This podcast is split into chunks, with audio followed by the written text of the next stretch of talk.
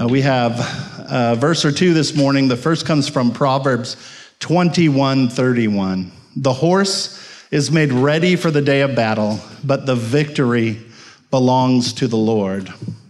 And our next verses are from Philippians 2, verses 12 through 13. Therefore, my beloved, as you have always obeyed, so now, not only as in my presence, but much more in my absence, work out your own salvation with fear and trembling. For it is God who works in you both to will and to work for his good pleasure. This is the word of our Lord. Please be seated. Uh, this morning, uh, it's my great pleasure to introduce to you uh, our guest preacher, who is Tony Thomas. Uh, Tony is the assistant director of city impact at Perimeter Church. And uh, he has a vision that is to see a minority led, multi ethnic church planted that can strategically reach South Asians and yet also reflect the diversity of the nations. I think that's a beautiful vision. Uh, he told me this morning he's uh, going to be planting a church, he and his wife, uh, uh, here in, I think he said Forsyth. So, uh, Tony and his wife Marilyn and their three kids, they moved here to Atlanta, I think in 2019. Uh, they came from Chicago. And Ryan and I met him through uh, Metro Atlanta Collective, which is a church planting network. he is an ordained teaching elder in the PCA. He comes through uh, the uh, Korean Central Presbytery. And uh, he's also a Chicago Bulls fan. Uh, that's really between him and God, who everyone knows is a Lakers fan. So uh, if you guys uh, would join me in praying for Tony as he comes to preach. Heavenly Father, we thank you so much for this summer series in the book of Proverbs. We thank you uh, for Tony and his family and their willingness to come and serve your body here this morning.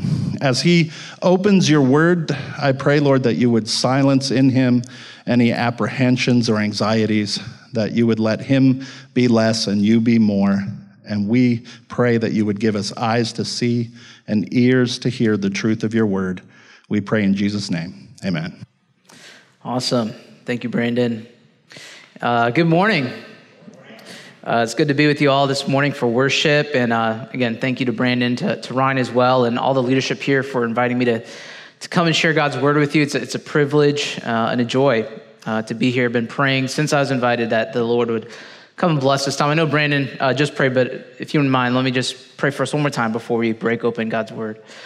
Uh, Father, we thank you for this time. We pray, Father, that you would now send your spirit uh, because of the work of your Son, Jesus, uh, to, to bless us, to speak to us, to do work that only you can do. Uh, do it for the sake of your great name and for the joy of your people. We pray this in Jesus' name. Amen. So I know that uh, this church is going through this series in Proverbs this summer, and so the, the, the, the word that the Lord put on my heart to, to kind of share was this idea of wisdom for sanctification.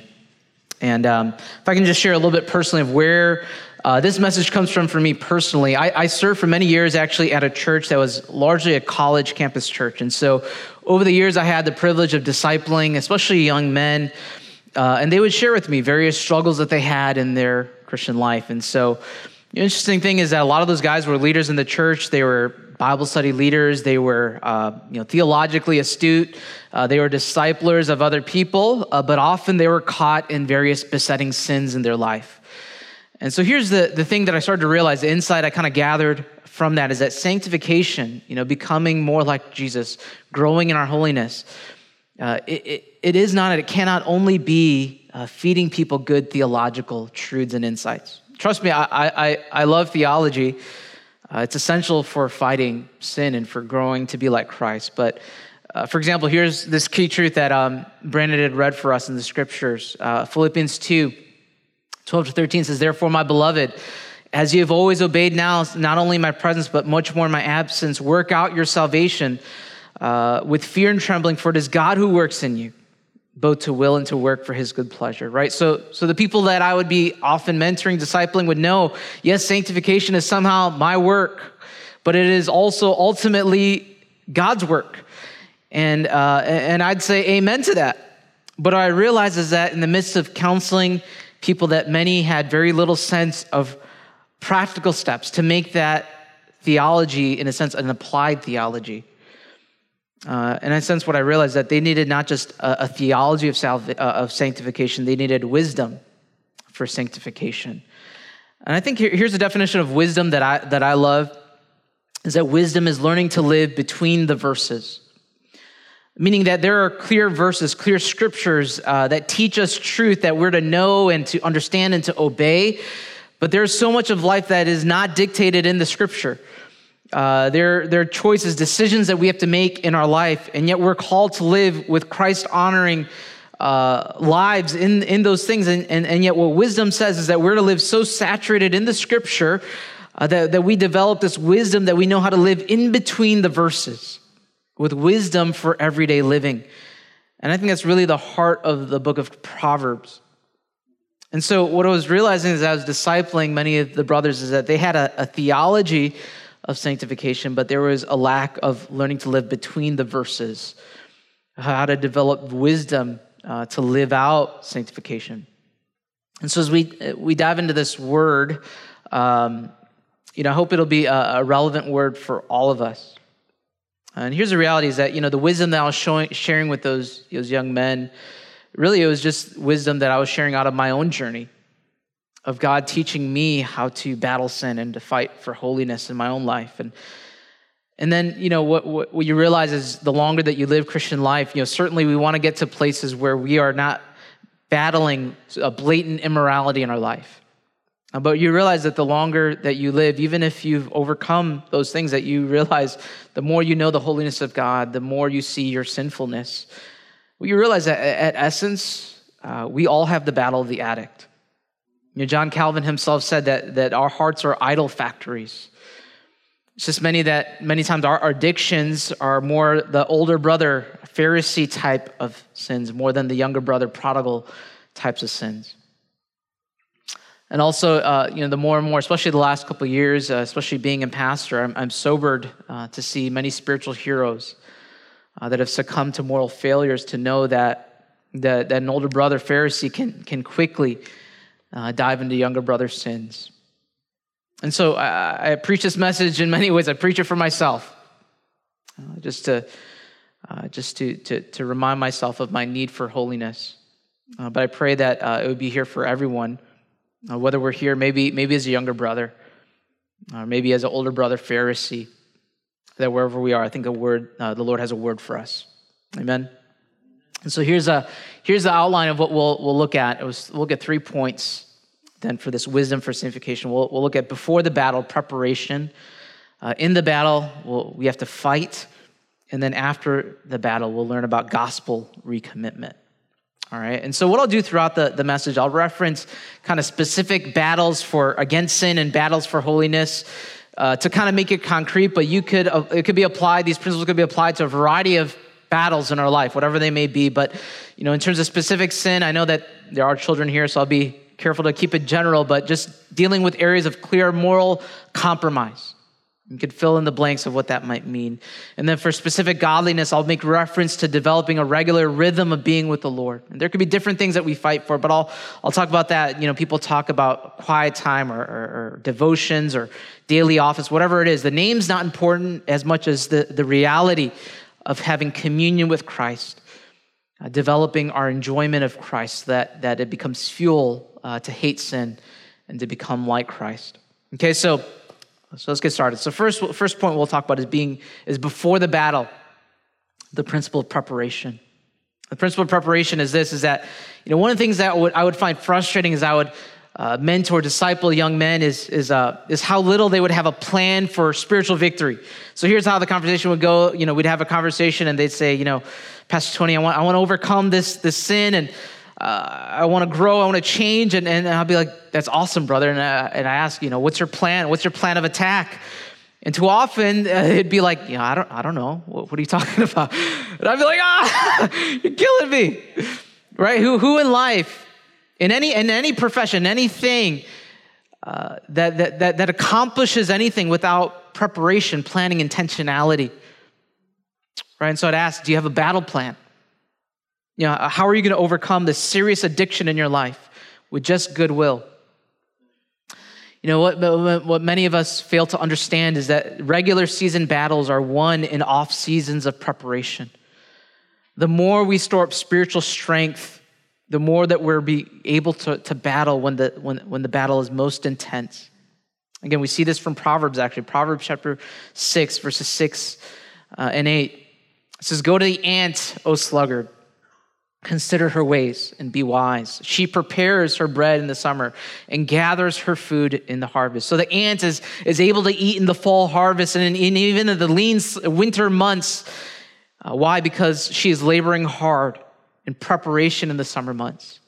So the key to winning in the battle is actually fighting before the battle. And so let's get more practical. What does this look like? And so uh, I think uh, we need practical preparation. And, and a couple, couple things that that means, practically, things that, that, that I've done is, is one is having a personal retreat before the Lord. Uh, I think in, in any before the battle moment, you start by sitting down, spending time with the Lord, brainstorming, prayer storming. You know, God, how, how, how can I fight for victory? Again, I call it taking a personal retreat. For me, it's, it's going to a coffee shop uh, or going by a lake and, and getting my Bible, getting my journal, and I sit down and I don't leave until I've met with God, until I have a deep sense that He's with me in this battle. And then I write down some very specific ways that the Lord has called me to fight. All right, and that leads to the second point is develop a battle plan. And I love this verse, and again, Brandon read it, is Proverbs 21, 31. It says, The horse is made ready for the day of battle, but victory belongs to the Lord.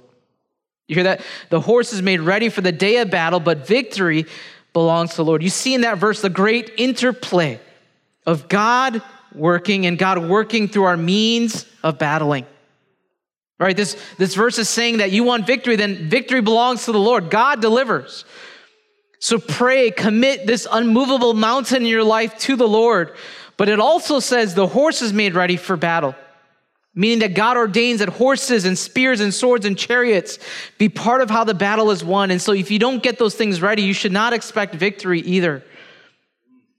And so, uh, I'll give an example for myself. Uh, the example of devotions. You know, in college was a time for me that the Lord convicted me that mornings were the time that I, I, I needed to be with the Lord. And so, uh, in that in that battle, I'm not a morning. I was not a morning person. I think I've developed that now, but definitely not in college. And so, uh, you know, I experienced in that moment this the reality of this verse that getting the horse, horse ready for battle and victory belonging to the Lord. So the, the way that I would get the horse ready for battle, and even even to this day, I do this is I set set my alarm, and I would put it in the bathroom. Okay, because I would have it, you know, by my nightstand or whatever it would be, and I'd snooze, and I would not even wake up. I'm such a deep sleeper, right? Now, does that work all the time? I, wish I could say it works all the time, but, but it was one way for me to say, I'm, I'm, I'm going to get the horse ready. I'm, I'm going to put a battle plan in place. I, I, want, I, want, I want to wake up. I want to, I want to fight. So that's, that's one way. But I've also experienced victory belonging to the Lord because in my personal retreat where I'm saying, Lord, I, I want to I wanna be with you. Uh, God, but you know I'm a weakling. You know that, that I can't do it. You know how weak I am, God, so help me. I need your help. And I, and I, and I plead with the Lord in my retreat. And I, and I kid you, this has not happened every time, but there, there are certain times the next morning I wake up there's this insane leg cramp. I'm like, ah! And I wake up, I'm like, oh, thank you, Lord. And then, um, you know, other times, you know, I, am like, wake up, I got this, oh, like stomach thing going on. I got to like run to the bathroom and I'm like, oh, thank you, Jesus. And, um, the, the, the one that was, that was really crazy was I remember, uh, you know, one time I was just really tired, but as soon as my alarm went off, this beam of light shines in my face. And I was in, I was in, uh, in my bed and I, and, and the, the blinds were in such a way that the, there was a beam of light that was going across and it landed right on my face with like the Shekinah glory of God. It was so bright. And, uh, and I woke up, I was like, ah, and I was like, thank you, Jesus. And, uh, and in that moment, I, in those moments, I felt like, you know, I just felt like, God, you're with me. God, you hear my prayer. You know how weak I am. And, I, and I was reminded that victory belongs to the Lord. Amen. Uh, in your fight, you know, make, make some battle plans, get the horse ready. but, but expect that your, your God will show up. He's going to show up, He's going to be with you. Uh, and I think that, that that's, that's how we prepare. So we do our part to prepare. You make your commitments, and yet now it's, it's game time, right? There's a moment that arises, that moment of temptation. You fill in the blank of what, what that is for you. What do you, what do you do in the moment of temptation? And, and, and the second point is this, is that in the battle, we fight. Uh, two, two types of fights that I would point us to is, is a practical fight and then a, a spiritual fight. Practical fight, uh, the key word here is, is, is, this word boundaries. We need boundaries. Uh, this bleeds in with that preparation stage that I talked about, but in the preparation stage, you, you, we need specific boundaries or rules for, for battle situations that are to rise. You know, the, the, the, heart, the human heart is too devious, too, too wicked to leave things to, to chance in the moment when the battle is most intense. And so Proverbs 5.23 says, he dies for lack of discipline. Because of his great folly, he is led astray. So we, we need boundaries, discipline that we, we preset. Uh, Psalm 119, 175, it says, Let my soul praise you. Uh, let my soul live and praise you. Let your rules help me. Right? So the, the psalmist is saying here that I want to live spiritually. I want to, I want to praise you. Uh, but God, I need your rules. I need your boundaries to, to keep me from sin, to keep me in godliness. Let your rules help me. And, you know, I don't know what your thoughts are about that, but, you know, I think if, if this is the heart posture that we have, you know, this is not legalism, but it's a heart that says, God, I love you. I want to love you. It's not about rule keeping, but it's about knowing and loving and enjoying God. And, and, and, these boundaries are to serve that purpose. Okay, so how does, how does this work? Let's, let's use the example of, you know, of battling against lust. Know, by God's grace, I can say in my life that I'm not falling into explicit moral failures in my life, but, but I always need to be on guard. And so there's some specific rules that, that I, I have in place in my life. Uh, one of them, maybe you've heard of it, is called bouncing the eyes. Okay, so in our culture, there's, there's images all around us, right? Images all around uh, that are prone to cause us to fall into temptation. And so the rule is to bounce bounce my eyes. I've trained myself that is, is once I see it, like boom, bam, bounce. Okay.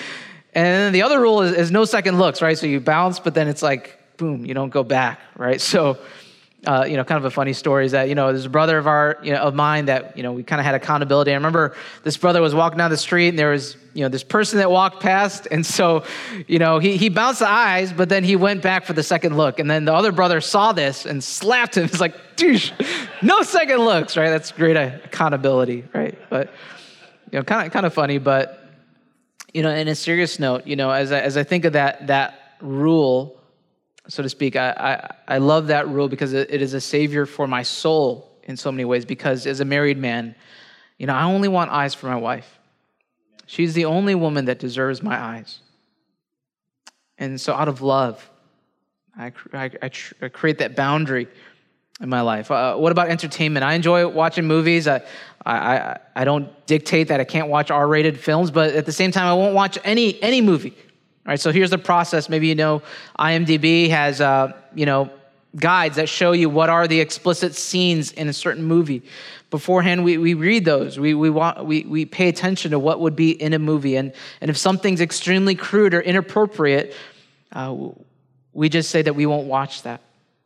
Right? I don't know what that is, but we need lines that we draw in the sand as Christians that we say that there, there are certain lines that we just don't cross. And so here's the point is that we don't leave anything uh, to chance in the moment of battle. We have boundaries that are in place, and we say, like the psalmist, uh, Lord, let your rules help me. I want to live, I want to praise you. And so we need these practical fight rules, but we endow it with spiritual strength. So, so we have practical fight, but we also have spiritual fight, which I would call uh, the word and prayer. Uh, the most specific thing I would say that in the, in, in, uh, in the moment of the battle uh, is, is to revert to God's word, and specifically what I would say, a specific uh, memorized scripture. Some people call them having fighter verses for the moment of battle. So, for example, for me in, in college, again, that, that season, I was trying to learn to get up in the mornings. I, uh, you know, I was in a bunk bed, and so I, I was on the top bunk.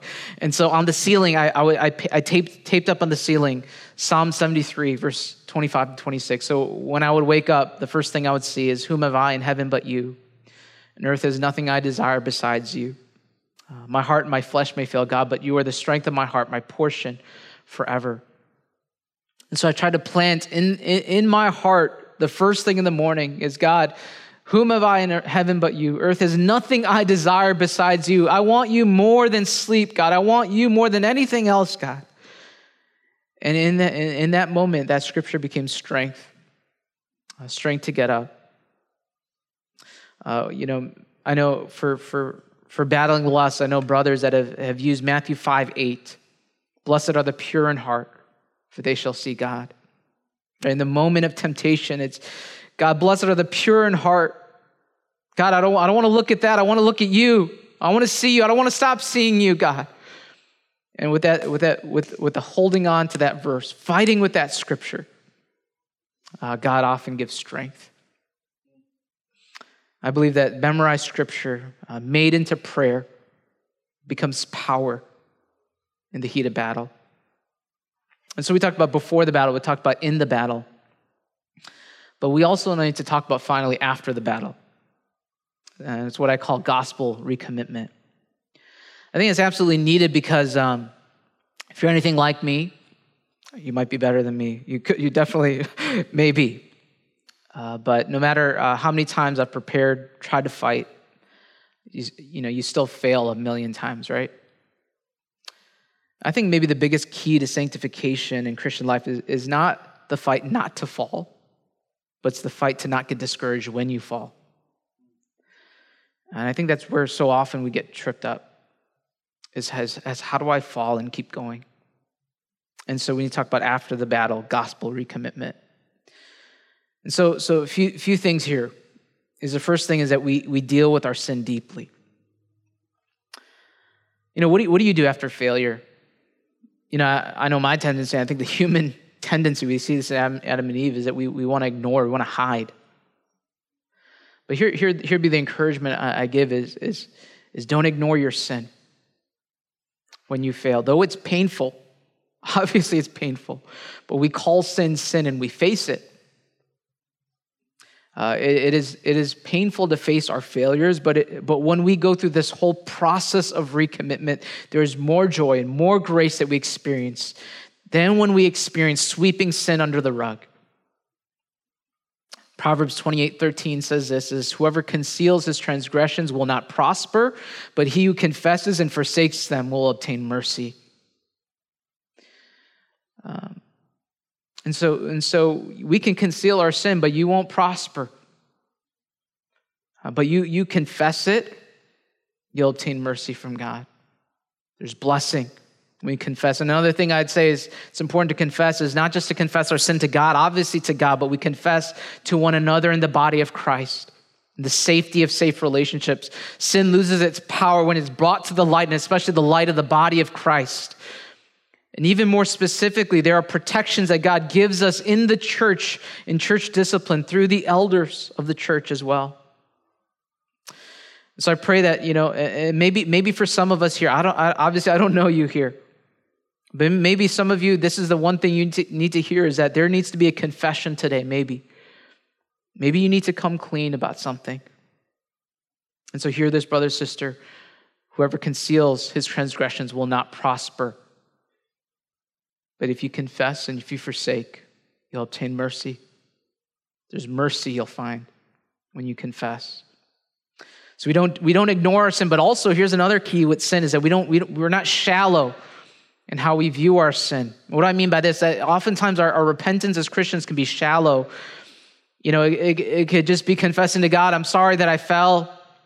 I failed. I'm, I'm sorry I didn't keep my commitment, whatever it is. But that while that's good, that, that's often not deep enough uh, for us to truly fight sin and to fight for holiness. I, you know, I love what Proverbs 20, verse 5 says. It says, The purpose in a man's heart is like deep water, but a man of understanding will draw it out. What this verse says is that the, the heart is deep. There are deep reasons why we do what we do. You know, we're not animals that are just instinctual, but, uh, but, but there are deep motivations in the heart that cause us to act in certain ways. And you know, what we need, what, according to the scripture, what we need is we need insight, we need understanding. When we're a man of understanding, we, we draw out those deep reasons and we learn to repent more deeply. You know, repentance becomes deep when we repent not only of what we did, but why we did it. Uh, so for me, practically, again, it, it's through those times of retreating, being with the Lord and His Word, prayer, and often for me, journaling. You know, off, um, I think as John Piper says, the pen has eyes. And as we write, there's insights that come to see uh, the deeper roots of my sin. You know, but seeing your sin uh, more deeply is, is never easy. You actually feel worse. uh, maybe that's why we avoid introspection sometimes, because we get discouraged. But, but, but I, want, I want to say this that we, we, we do need to go there, but we don't stay there. We don't stay at seeing our sin, that we, we start there, but then we, it leads us to gazing at Christ, which leads to the next point is that we stand confidently in our justification. I pray that, that you may be familiar with this term, this important term of the Christian life justification by faith alone in Christ alone. This is the heart of the Christian gospel. You know, everything I've said so far, in some ways, a, a religious person, a Buddhist, a Hindu, a Muslim, uh, a self help guru could be like, man, this is good stuff. this is good stuff. It would, it would help them to be more devout or, or, help, or faithful. But this is what's radical about Christianity, about the gospel, is that we remember that God loves us and accepts us, not on the basis of our progress in our sanctification, but solely on the basis of what Christ has done for us. And that is why Romans 8 1 is so cherished in our battle with sanctification, is that there is therefore now no condemnation for those who are in Christ Jesus, that though you have failed and fallen, and even if you have succeeded, that you and I are accepted and considered righteous on the basis of Christ and Christ alone. So let me, let me illustrate this further through an illustration with uh, Martin Luther. If you're familiar with Martin Luther, he's the father of, considered the father of the, the Protestant Reformation. He was a man who was tortured by his own sin, yet he found freedom as he discovered in the scripture this doctrine of justification by faith alone. Now, historically, it's said that, that Luther would have these battles with Satan, these almost seemingly literal battles because I, I, think Satan realized that if Luther discovered this doctrine and, and brought it to the church, that the church would be transformed. And so, so he would come and, and kind of persecute Luther uh, with guilt and with shame. And so uh, I'm going to read a written account. It's not, it's not an actual account, but it's, it's, it's, recorded to what it may have been like, what these battles of Luther and Satan may have been like. So, so listen along with me. Uh, it says that Satan appeared at night to Luther and said to Luther, Luther, how dare you seek to be a reformer of the church? Luther, don't you remember that you've committed this sin and that you've been guilty of that sin? You've omitted this responsibility and that responsibility. Let your reform begin in your own self. How dare you pretend to be a reformer of the church? So Martin Luther hears all these accusations from Satan and he says to Satan, Satan, there's a piece of paper on the table and I want you to write down on that piece of paper all the sins you've just accused me of. And if there's any more sins, then, then write them down as well. And Satan, hearing, hearing this, rejoices at the opportunity to accuse Luther of all of his sins. And he writes this long and painful list of all the sins of Martin Luther. And Martin Luther, at the end, he says, Have you written down all my sins, Satan? And Satan says, Yes, it's a dark and black and long list of sins. It'll, it will stop you from making any attempt to change the church until you have first purified yourself of all of your sins. Luther he hears that and he says, Satan, uh, my sins are many. You're absolutely right. My transgressions in the sight of an infinitely holy God are countless as the hairs of my head. There's no good thing that dwells in me, but Satan, I want you to do something else. At the, at the end of that long list of sins, I want you to write down one more thing. Write down that the blood of Jesus Christ cleanses of all sin. And Martin Luther, in that scripture, had peace. And Satan, knowing the source of his peace, had no more advantage against him. Brothers and sisters, the gospel means that you can stand confidently in your justification in Jesus Christ. no matter how numerous your failures. At the end of the long list of sins in your life, you write this down. The blood of Jesus Christ cleanses me of all my sin. Amen? And we, we hold on to that. We're strengthened by that. We're confident. We're confident in that. But here's the next question It says, does our, does our confidence in justification leave us passive? The answer is no. In that peace, we recommit. We recommit again. Proverbs 24, 16 says, For the righteous fall. You see the, the righteous, the righteous fall seven times. What makes them righteous? And they rise again.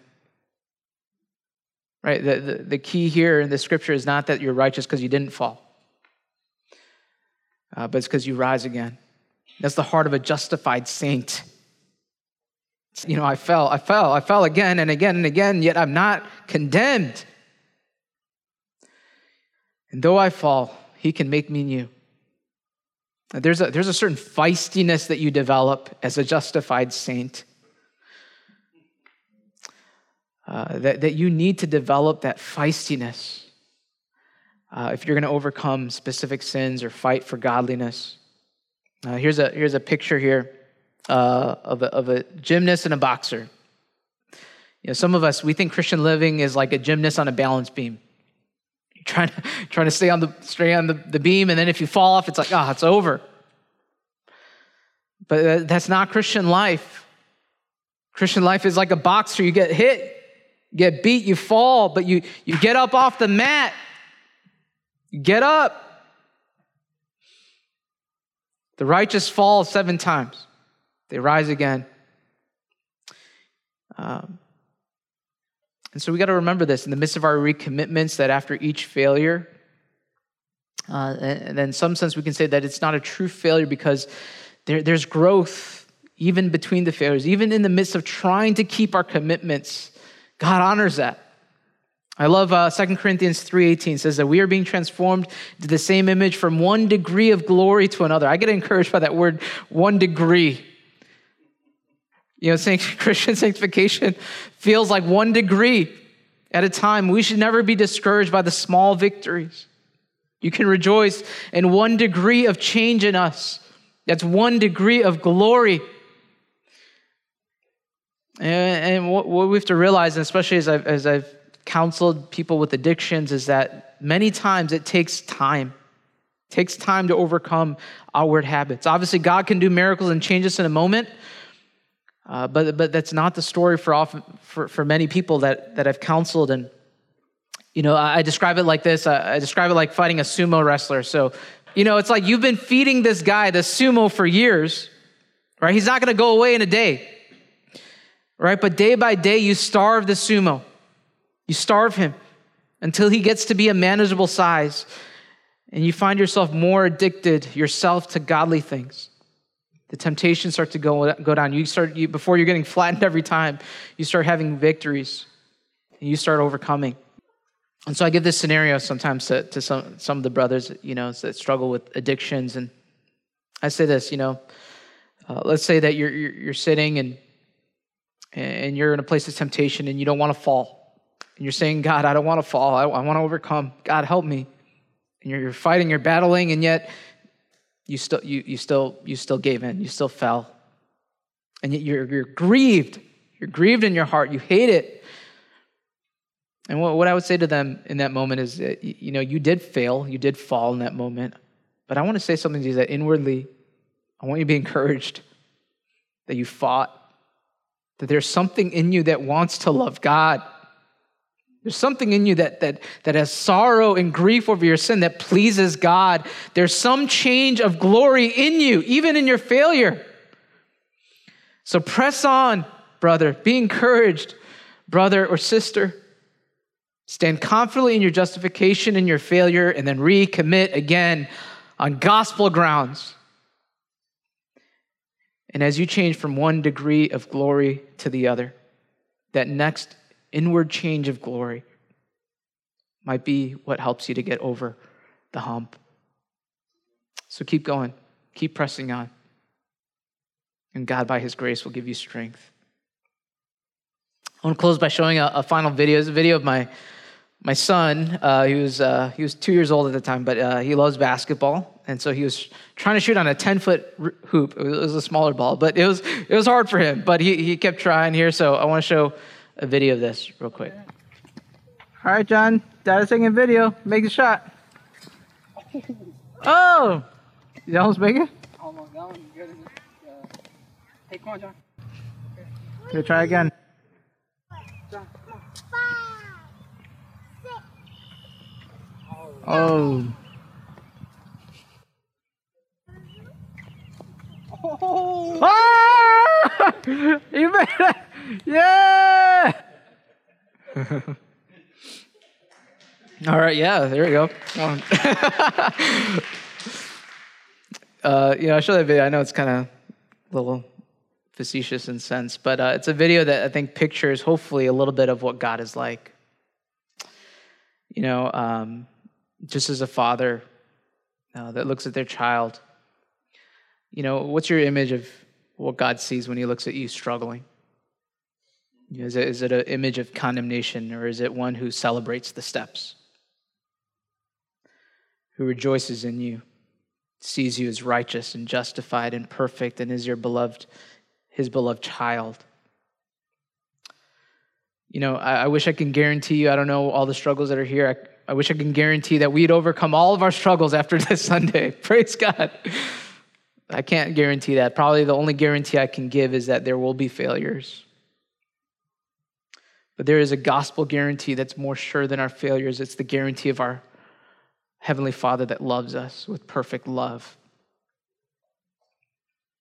And in that strength, we can go on. Amen. Let's pray.